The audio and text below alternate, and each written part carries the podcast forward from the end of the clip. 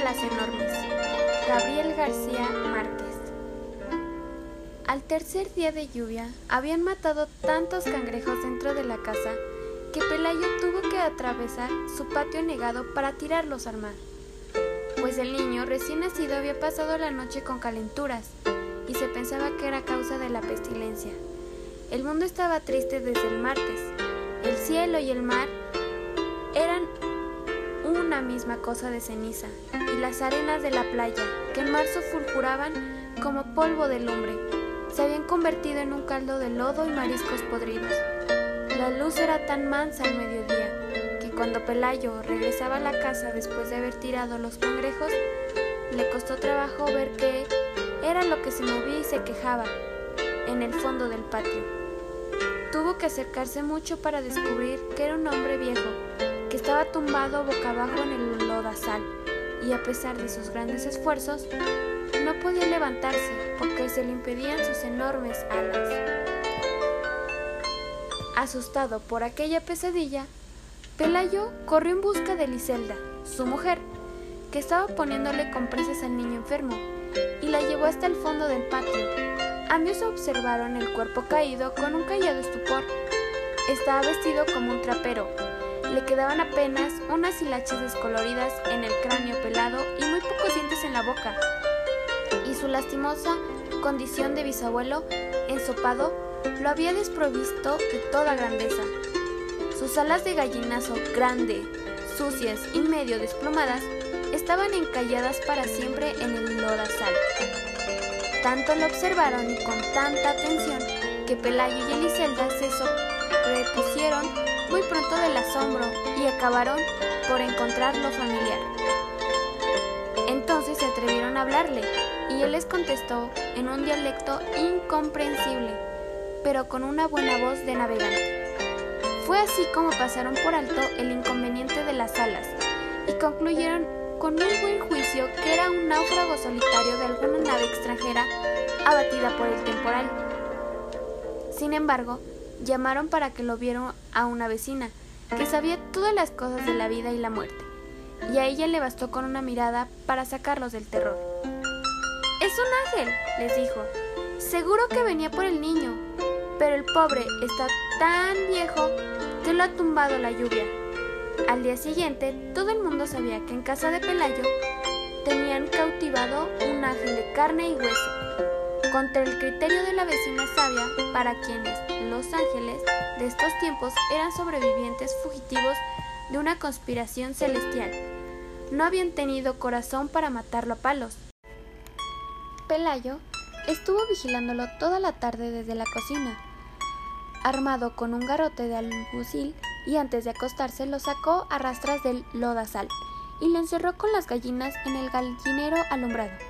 A medianoche, cuando terminó la lluvia, Pelayo y Elisela seguían matando cangrejos. Pocos después, el niño despertó sin fiebre y con deseos de comer. Entonces se sintieron magnámidos y decidieron poner al ángel en una balsa con agua dulce y provisiones para tres días, llevándolo a su suerte en alta mar. Pero cuando salieron al patio con las primeras luces, encontraron a todo el vecindario frente al gallinero, retosando con el ángel sin la menor devoción y echándole cosas de comer por los huecos de las alambradas, como si no fuera una criatura sobrenatural, sino un animal de circo. El padre Gonzaga llegó antes de las siete, alarmado por la desproporción de la noticia. A esa hora ya habían acudido curiosos menos frívolos que los del amanecer y habían hecho toda clase de conjeturas sobre el porvenir del cautivo. Los más simples pensaban que sería nombrado alcalde del mundo, otros de espíritu más áspero. Suponían que sería ascendido a general de cinco estrellas para que ganara todas las guerras. Algunos visionarios esperaban que fuera conservado como semental para implantar en la tierra una estirpe de hombres alados y sabios que se hicieran cargo del universo. Pero el padre Gonzaga, antes de ser cura, había sido leñador macizo. Asomado a las alambradas, repasó un instante su catecismo y todavía pidió que le abrieran la puerta para examinar de cerca de aquel varón de lástima que más parecía una enorme gallina decrépita entre las gallinas absortas. Estaba echado en un rincón, secándose al sol las alas extendidas, entre las cáscaras de fruta y las sobras de desayunos que le habían tirado los madrugadores. Ajeno a las impertinencias del mundo, apenas si levantó sus ojos de anticuario y murmuró algo en su dialecto, cuando el padre Gonzaga entró en el gallinero y le dio los buenos días en latín, el párroco tuvo la primera sospecha de impostura al comprobar que no entendía la lengua de Dios ni sabía saludar a sus ministros. Luego observó que visto de cerca resultaba demasiado humano. Tenía un insoportable olor de interperie, al revés de las alas, sembrado de algas parasitarias, y las pubras mayores maltratadas por vientos terrestres, y nada de su naturaleza miserable estaba de acuerdo con la egregia dignidad de los ángeles. Entonces, abandonó el gallinero y con una breve sermón previno a los curiosos contra los riesgos de la ingenuidad. Les recordó que el demonio tenía la mala costumbre de recurrir a artificios de carnaval para confundir a los incautos. Argumentó que si las alas no eran el elemento esencial para determinar las diferencias entre un gavilán y un aeroplano, mucho menos podían serlo para reconocer a los ángeles. Sin embargo, prometió escribir una carta a su obispo, para que éste escribiera otra al sumo pontífice, de modo que el veredicto final viniera de los tribunales más altos. Su prudencia cayó en corazones estériles. La noticia de Ángel cautivo se divulgó con tanta rapidez que al cabo de pocas horas había en el patio un alboroto de mercado y tuvieron que llevar la tropa con bayonetas para espantar el túmulo que ya estaba a punto de tumbar a la casa. Eliselda, con el espinazo torcido de tanto barrer basura de feria, tuvo entonces la buena idea de tapiar el patio y cobrar cinco centavos por la entrada para ver al ángel. Vinieron curiosos, hasta de la marnítica. Vino una feria abundante con una acróbata volador que pasó zumbando varias veces por encima de la muchedumbre, pero nadie le hizo caso porque sus alas no eran de algen, sino de murciélago cineral. Vinieron en busca de salud los enfermos más desdichados del Caribe. Una pobre mujer que desde niña estaba contando los latidos de su corazón y ya no le alcanzaban los números, un jamaicano que no podía dormir porque lo atormentaba el ruido de las estrellas, un sonámbulo que se levantaba de noche a deshacer dormido las cosas que hecho despierto, y muchos otros de menor gravedad, en medio de aquel desorden náufrago que hacía temblar la tierra. Pelayo y Eliselda estaban felices de cansancio, porque en menos de una semana atiborraron de plata los dormitorios, y todavía la fila de peregrinos que esperaban su turno para entrar llegaba hasta el otro lado del horizonte. El ángel era el único que no participaba de su propio acontecimiento. El tiempo se le iba buscando, acomodó en su nido prestado. Aturdido por el calor del infierno de las lámparas de aceite y las velas de sacrificio que le arrimaban a las alambradas, al principio trataron de que comiera cristales de alcaflor, que de acuerdo con la sabiduría de la vecina sabia era el alimento específico de los ángeles. Pero él los despreciaba como despreció sin probarlos almuerzos, papeles que le llevaban los penitentes, y nunca se supo si fue por ángel o por viejo que terminó comiendo nada más que papillas de berenjena. Su única virtud sobrenatural parecía ser la paciencia, sobre todo en los primeros tiempos, cuando le picoteaban las gallinas en busca de los parásitos esterales que proliferaban en sus alas, y los baldados le arrancaban plumas para tocarse con ella sus efectos, y hasta los más piadosos le tiraban piedras tratando de que se levantara para verlo de cuerpo entero. La única vez que consiguieron alterarlo fue cuando le abrazaron el costado con un hierro de marcar novillos, porque llevaba tantas horas de estar inmóvil que lo creyeron muerto. Despertó sobresaltado, despotricado en lengua hermética y con los ojos en lágrimas y dio un par de aletazos que provocaron un remolino de estiércol de gallinero y polvo lunar. Y un ventarrón de pánico que no parecía de este mundo, aunque muchos creyeron que su reacción no había sido de rabia, sino de dolor, desde entonces se cuidaron de no molestar, porque la mayoría entendió que su opacidad no era la de un euro en un oso de buen retiro, sino la de un catalaquismo en reposo.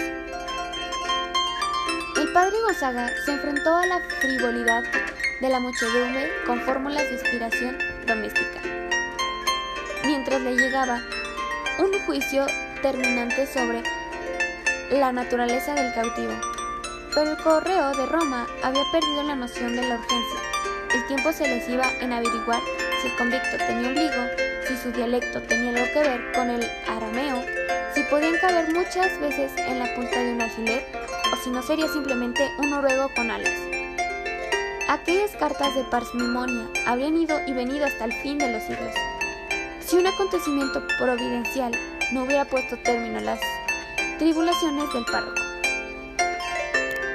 Sucedió que por esos días, entre muchas otras atracciones de la feria, errantes del Caribe, llevaron al pueblo el espectáculo triste de la mujer que se había convertido en araña por desobedecer a sus padres. La entrada para verla no solo costaba menos que la entrada para ver al ángel, sino que permitían hacerle toda clase de preguntas sobre su absurda condición y examinarla al derecho y al revés, de modo que nadie pusiera en duda la verdad del horror. Era una tarántula espantosa, del tamaño de un carnero y con la cabeza de una doncella triste. Pero lo más desgarrador no era su figura de disparate, sino la sincera aflicción con que contaba los pormenores de su desgracia. Siendo casi una niña, se había escapado de la casa de sus padres para ir a un baile, y cuando regresaba por el bosque, después de haber bailado toda la noche sin permiso, un trueno pavoroso abrió el cielo en dos mitades, y por aquella grieta salió el relámpago de azufre que la convirtió en araña. Su único alimento eran las bolitas de carne molida que las almas caritativas quisieran echarle en la boca. Semejante espectáculo, cargado de tanta verdad humana y de tan temible escarmiento, tenía que derrotar sin proponérselo al de un ángel despectivo que apenas si se dignaba mirar a los mortales. Además, los escasos milagros que se le atribuían al ángel revelaban un cierto desorden mental, como el del ciego que no recobró la misión, pero le salieron tres dientes nuevos, y el del paralítico que no pudo andar, pero estuvo a punto de ganarse la lotería, y el del leproso, a quien le nacieron girasoles en las heridas. Aquellos milagros de consolación, que más bien parecían entretenimientos de burla, habían quebrantado ya la reputación del ángel cuando la mujer convertida en araña terminó de aniquilarle. Fue así como el padre Gonzaga se curó para siempre del insomnio, y el patio de Pelayo volvió a quedar tan solitario como en los tiempos en que llovió tres días y los cangrejos caminaban por los dormitorios. Los dueños de la casa no tuvieron nada que lamentar. Con el dinero recaudado construyeron una mansión de dos plantas con dos balcones y jardines y con sardineles muy llantos para que no se metieran los cangrejos del invierno y con barras de hielo en las ventanas para que no se metieran los ángeles, Pelayo estableció además un criadero de conejos muy cerca del pueblo y renunció para siempre a su mal empleo de alguacil y Eliselda se compró unas zapatillas satinadas de tacones altos y muchos vestidos de seda tornasol, de los que se usaban las señoras más codiciadas en los domingos de aquellos tiempos. El gallinero fue lo único que no mereció atención. Si alguna vez lo lavaron con creolina y quemaron las lágrimas de mirra en su interior, no fue por hacerle horror al ángel, sino por conjurar la pestilencia de muladar que ella andaba como un fantasma por todas partes y estaba volviendo vieja la casa nueva.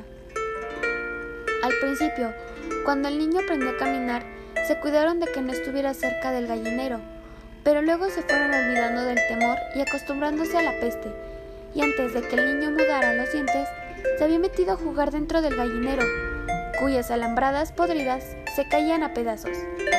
El ángel no fue menos displente con el que con el que el resto de los mortales, pero soportaba las infamias más ingeniosas con una macedumbre de perros sin ilusiones. Ambos contrajeron la varicela al mismo tiempo. El médico que atendió al niño no resistió la tentación de auscultar al ángel y encontró tantos soplos en el corazón y tantos ruidos en los riñones que no le pareció posible que estuviera vivo. Lo que más le asombró, sin embargo, fue la lógica de sus alas. Resultaban tan natural en aquel organismo completamente humano que no puede entender por qué no las tenía tan bien los otros hombres. Cuando el niño fue a la escuela, hacía mucho tiempo que el sol y la lluvia habían desbaratado el gallinero. El ángel andaba arrastrándose por acá y por allá como un moribundo. Lo sacaban escobazos de un dormitorio y un momento después lo encontraban en la cocina. Parecía estar en tantos lugares al mismo tiempo que llegaron a pensar que se desdoblaba, que se repetía a sí mismo por toda la casa, y la exasperada Eliselda gritaba fuera de juicio que era una desgracia vivir en aquel infierno lleno de ángeles. Apenas si se podía comer, sus ojos de anticuario se le habían vuelto tan turbios que andaba tropezando con los horcones, y ya no le quedaban sino las canulas peladas de las últimas plumas.